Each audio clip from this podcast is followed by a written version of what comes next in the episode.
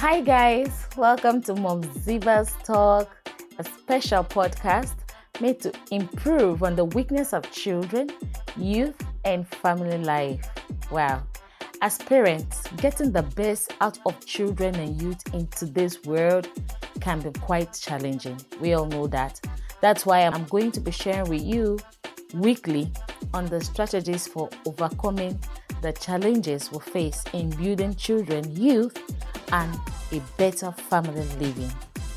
Please do endeavor to check out new episodes every week on Mom Ziba's Talk.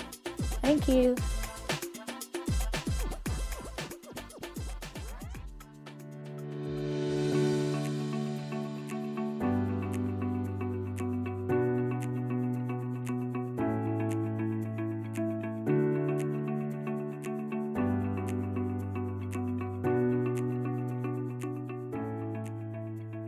So today we are going to be talking about um talking on the topic navigating communication challenges in blended families. Hmm.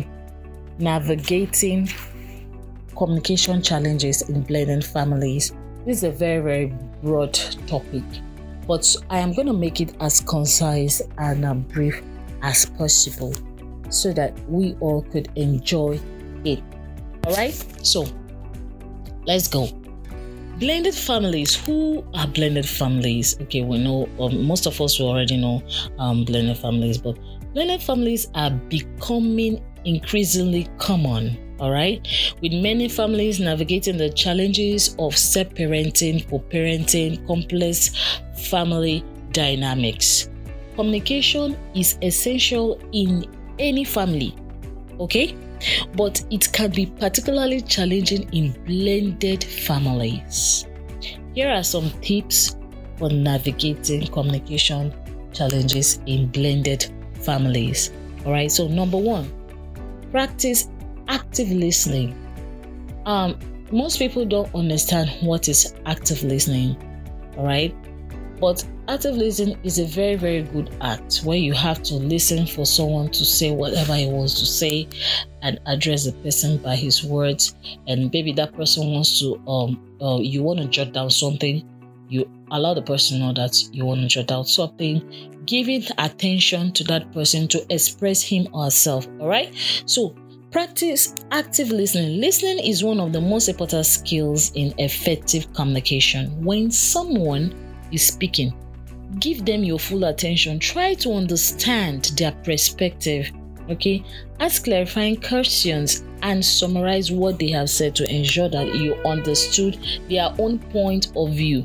Number two, Set clear expectation. Communication works best when everyone understands their expectations. Okay, establish clear guidelines of how communication will take place in family, including what topics are open for discussion, how conflicts can be resolved, and how often communication will take place.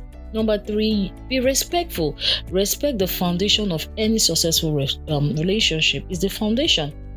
Treat each other with respect, even when you disagree. Avoid using inflammatory languages and focus on finding common ground. All right? Be respectful to your husband, be respectful to your wife. Everyone deserves respect. Respect is not only for one party. All right. Number four is use I statement. When expressing your thoughts and feelings, use I statement. Use I instead of you statement. For example, instead of saying you never listen to me, say I never feel unheard when I speak and I would like to be heard. Consider family therapy. Family therapy can be helpful for addressing communication challenges in blended family. A trained therapist can help you identify underlying issues, learn communication strategies, and improve your family um, dynamics.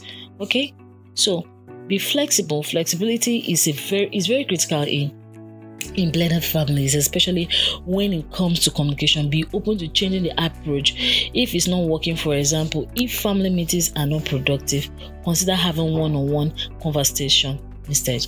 And I believe when you do this, it's going to help you. Thank you so much. We'll see you next.